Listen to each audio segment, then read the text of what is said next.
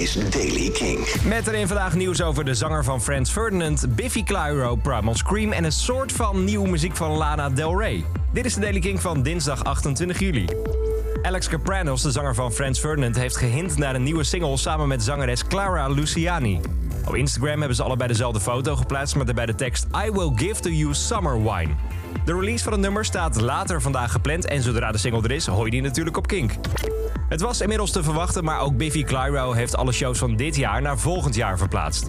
vijf november dit jaar zou de band Nederland aandoen en in AFAS Live spelen, maar ook voor die datum wordt nu dus een vervangende datum gezocht in tweeduizend eenentwintig. Zangeres Denise Johnson, bekend van het in negentien eenennegentig uitgekomen album Screamadelica van Primal Scream, is op zesenvijftigjarige leeftijd overleden. Volgens een verklaring van haar familie was ze plotseling overleden na een ziekte. Dat meldt B B C.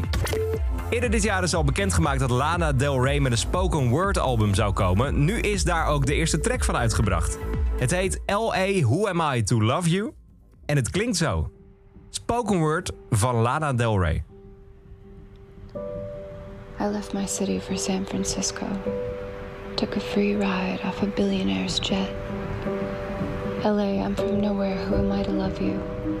L A, I've got nothing, who am I to love you when I'm feeling this way and I've got nothing to offer? L A, not quite the city that never sleeps, not quite the city that wakes, but the city that dreams for sure. If by dreams you mean in nightmares. L A, I'm a dreamer, but I'm from nowhere. Who am I to dream?